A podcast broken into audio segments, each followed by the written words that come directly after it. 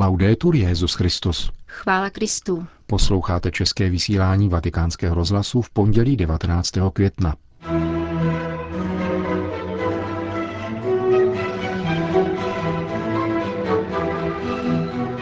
K čemu lne naše srdce? Tuto otázku položil v dnešní ranní homílii papež František. Svatý otec přijal mexické biskupy, kteří vykonávají kanonickou návštěvu ad limina. Petrův nástupce zahájil zasedání italské biskupské konference. To jsou hlavní témata našeho dnešního pořadu, kterým provázejí Milan Glázer a Jana Gruberová.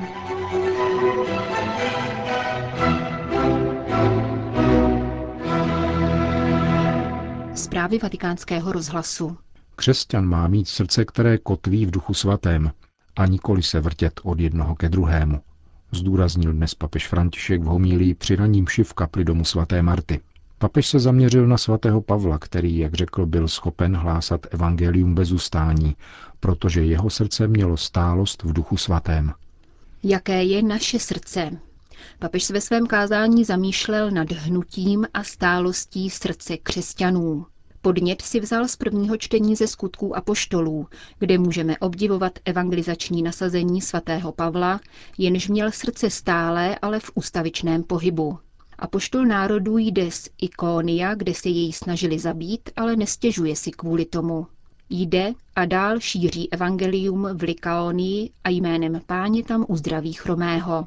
Dojde k tomu, že pohané, kteří vidí tento zázrak, mají za to, že Pavel a Barnabáš jsou bohové, kteří se stoupili na zem, totiž Zeus a Hermés. Pavel je jen s námahou přesvědčil, že jsou lidmi, podotkl papež. V takovýchto lidských peripetích se ocitl Pavel. I my jich máme spousty. Každý jsme součástí četných událostí, které nás vedou od jednoho ke druhému ale prosili jsme o milost mít srdce stále jako Pavel, který si nestěžuje na pronásledování, ale jde do jiného města a tam začíná kázat. Uzdraví nemocného, protože si uvědomí, že onen muž má dostatek víry, aby byl uzdraven. Potom uklidňuje onen nadšený zástup lidí, kteří mu chtějí přinést oběť a hlásá jazykem jejich kultury, že existuje jenom jediný Bůh. Jedno za druhým. A vychází to ze stálého srdce. Kde bylo Pavlovo srdce, tázal se dále František, když prochází tolika změnami v tak krátké době a adekvátně čelí všem těmto situacím. V Evangeliu, pokračoval papež, nám Ježíš říká, že Duch Svatý, poslaný Otcem, nás naučí všemu a připomene všechno, co nám On řekl. Pavlovo srdce tedy kotví v Duchu Svatém, v daru, který nám seslal Ježíš. A my všichni, podotkl dále papež, chceme-li ve svém životě najít stálost, musíme jít k němu. On je v našem srdci. Přijali jsme jej ve křtu. Duch svatý nám dává sílu, dává nám tuto stálost, abychom se mezi různými příhodami ubírali životem dál. Ježíš, dodal papež, nám říká o Duchu svatém dvě věci. Naučí nás všemu a připomene nám všechno. A právě to činí se svatým Pavlem, kterého učí a připomíná mu poselství spásy. Duch svatý dává jeho srdci stálost. Tento příklad nám umožňuje položit si otázku, jaké je moje srdce. Je srdcem, které se podobá tanečníkovi, vrtícímu se sem a tam, anebo motýlovi, kterému se dnes líbí to a příště ono. Je stále v pohybu. Je srdcem, které se děsí životních událostí, skrývá se a má strach svědčit o Ježíši Kristu. Je srdcem odvážným anebo bázlivým a vždy hledajícím úkryt. O co se stará naše srdce? Jaký je poklad, ke kterému naše srdce přilnulo? Je srdcem kotvícím u tvorů, v problémech, které všichni máme? Je srdcem kotvícím v každodenních bůžcích? anebo srdcem kotvícím v Duchu Svatém? Nello Spirito Santo. Prospěje nám, zeptáme-li se, v čem je stálost našeho srdce, řekl dále papež. A také budeme-li uchovávat v paměti různé události, které se nám denně přihodí. Doma, v práci, s dětmi, se sousedy, se spolupracovníky, se všemi. Nechám se každou z nich unést, nebo k ním přistupuji se stálým srdcem, které ví, kde je. Jediný, kdo udělí stálost našemu srdci, je Duch Svatý. Prospěje nám, budeme-li myslet na to, že máme od Ježíše krásný dar. Ducha síly a rady, který nám uprostřed každodenních událostí pomáhá jít vpřed. Učiňme dnes toto cvičení a zeptejme se, jaké je naše srdce, stálé či nestálé. A je-li stálé, tak v čem? Ve věcech anebo v duchu svatém? Prospěje nám to. Řekl papež v dnešní ranní homílii. Vatikán. Žít víru důsledně a bez komplexů a zlepšovat tak sociální kontext poznamenaný četným násilím, nabádal papež František Mexickou biskupskou konferenci, jejíž členy přijal v rámci kanonické návštěvy Adlímina. Promluva, kterou František předal v písemné podobě svým bratřím v biskupské službě, se vyznačuje chápavým vhledem do nynější situace této veskrze křesťanské země. Znám vaše úsilí o lidi v nouzi, nezaměstnané a o ty, kteří pracují v nelidských podmínkách, bez přístupu k sociálním službám, o imigranty a zemědělce. Vím, že pečujete o oběti obchodu s narkotiky a o ty nejzranitelnější sociální skupiny. Zasazujete se o lidská práva a integrální rozvoj člověka, píše papež v poselství k biskupům Mexika, jimž dnes Klementinském sále v krátké improvizované promluvě také řekl. No Když nedosáhnete řešení svých záležitostí u syna, jděte k matce, která to zařídí. Věřím, že Maria vás nenechá samotné stolika a tak bolestnými problémy. No? Papež František ve svém psaném poselství zmiňuje důležitost interních institucí Mexické církve. Poslání církve se nemůže obejít bez přínosu lajků, píše, protože také oni zviditelňují veřejnou dimenzi víry. V souvislosti s tím papež povzbuzuje k zintenzivnění pastorace rodin, která je nejcennější hodnotou pro naše národy. Aby byla uprostřed zneličťující kultury smrti oporou kultury úcty k životu ve všech jeho fázích, od početí až do přirozeného skonu. Poselství poukazuje na důležitost lidové zbožnosti a farností, protože, jak píše, tam se lidé učí žít víru důsledně a bez komplexů. Papež pak v závěru své krátké promluvy doporučil pěstování dvojí transcendence. První transcendencí je modlitba k pánu. Nikdy neopomíjejte modlitbu. A jako biskupové jednejte s Bohem o svém lidu. Ani na to nezapomínejte. To je druhá transcendence, totiž být na blízku vlastnímu lidu. Řekl papež František 112 mexickým biskupům na závěr jejich kanonické návštěvy Adlímina. Vatikán. Poslání přinášet smíření a milosrdenství sudánskému národu svěřil novému nunciovi v této africké zemi kardinál Pietro Parolin. Arcibiskup Hubertus Mateus Maria van Megen byl jmenován apoštolským nunciem v Súdánu 19. března. Minulou sobotu 17. května jej vatikánský státní sekretář vysvětil na biskupa v jeho rodném městě v Holandsku.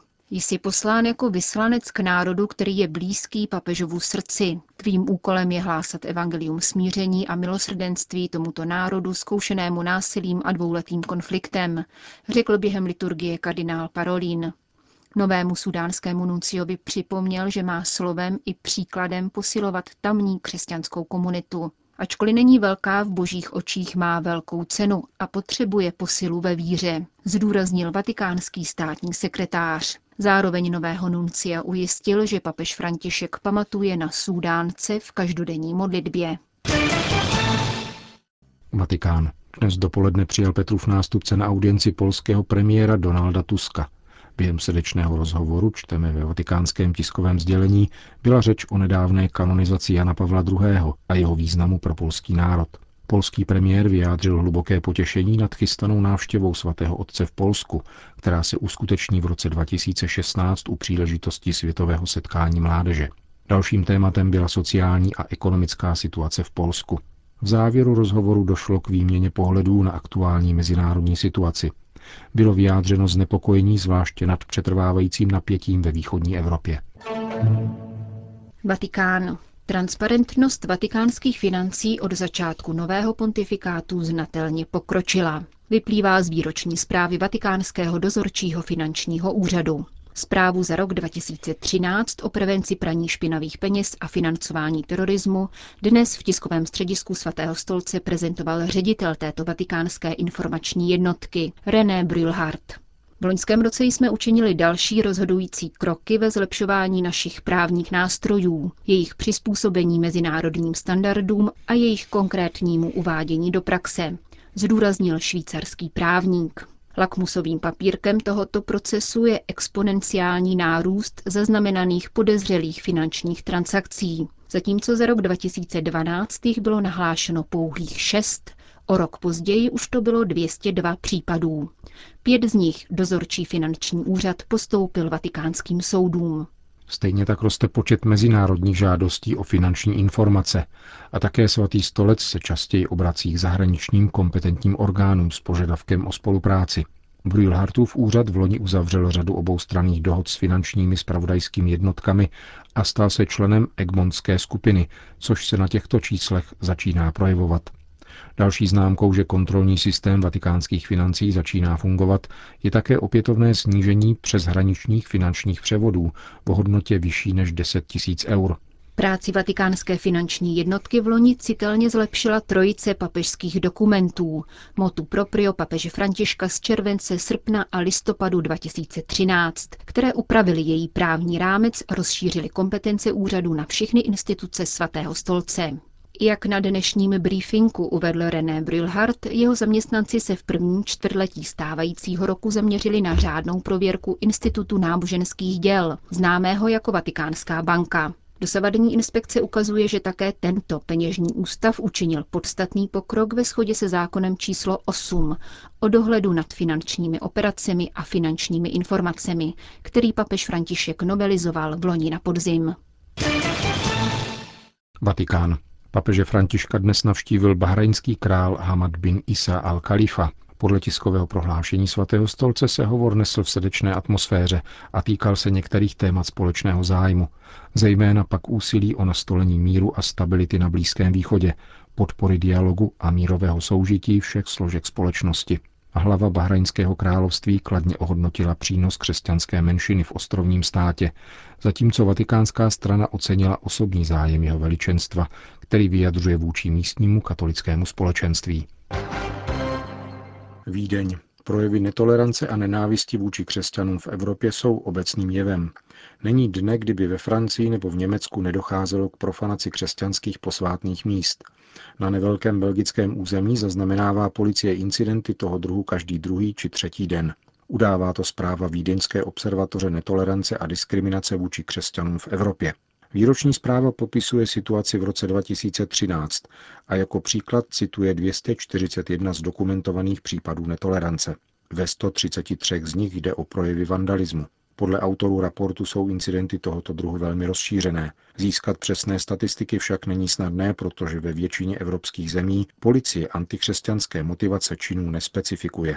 Protikřesťanské postoje pronikají také do politiky a legislativy. V minulém roce bylo v Evropě schváleno 41 zákonů, které omezují křesťany v náboženské praxi. Jde například o zákony týkající se výhrady svědomí, svobody slova a zhromažďování či rozhodování o výchově vlastních dětí. Vatikán. Promluva svatého otce dnes v podvečer zahájila 66. plenární zasedání italské biskupské konference. Pracovní zasedání hostí až do čtvrtka Vatikánská synodní aula. Po úterním vystoupení kardinála Angela Baňáska budou biskupové projednávat změny ve stanovách a organizačním řádu italské biskupské konference. Dalším tématem diskuse budou směrnice, prohlásání a katechezi v Itálii. Biskupové se budou rovněž zabývat přípravou mimořádného listopadového schromáždění a národního církevního schromáždění v příštím roce. Na programu dne jsou také právně administrativní otázky, mimo jiné schválení rozpočtu a rozdílení státního příspěvku. K promluvě papeže Františka, kterou dnes večer zahájil 66. plenární zasedání italské biskupské konference, se vrátíme v našem úterním pořadu. Končíme české vysílání vatikánského rozhlasu. Chvála Kristu. Laudetur Jezus Christus.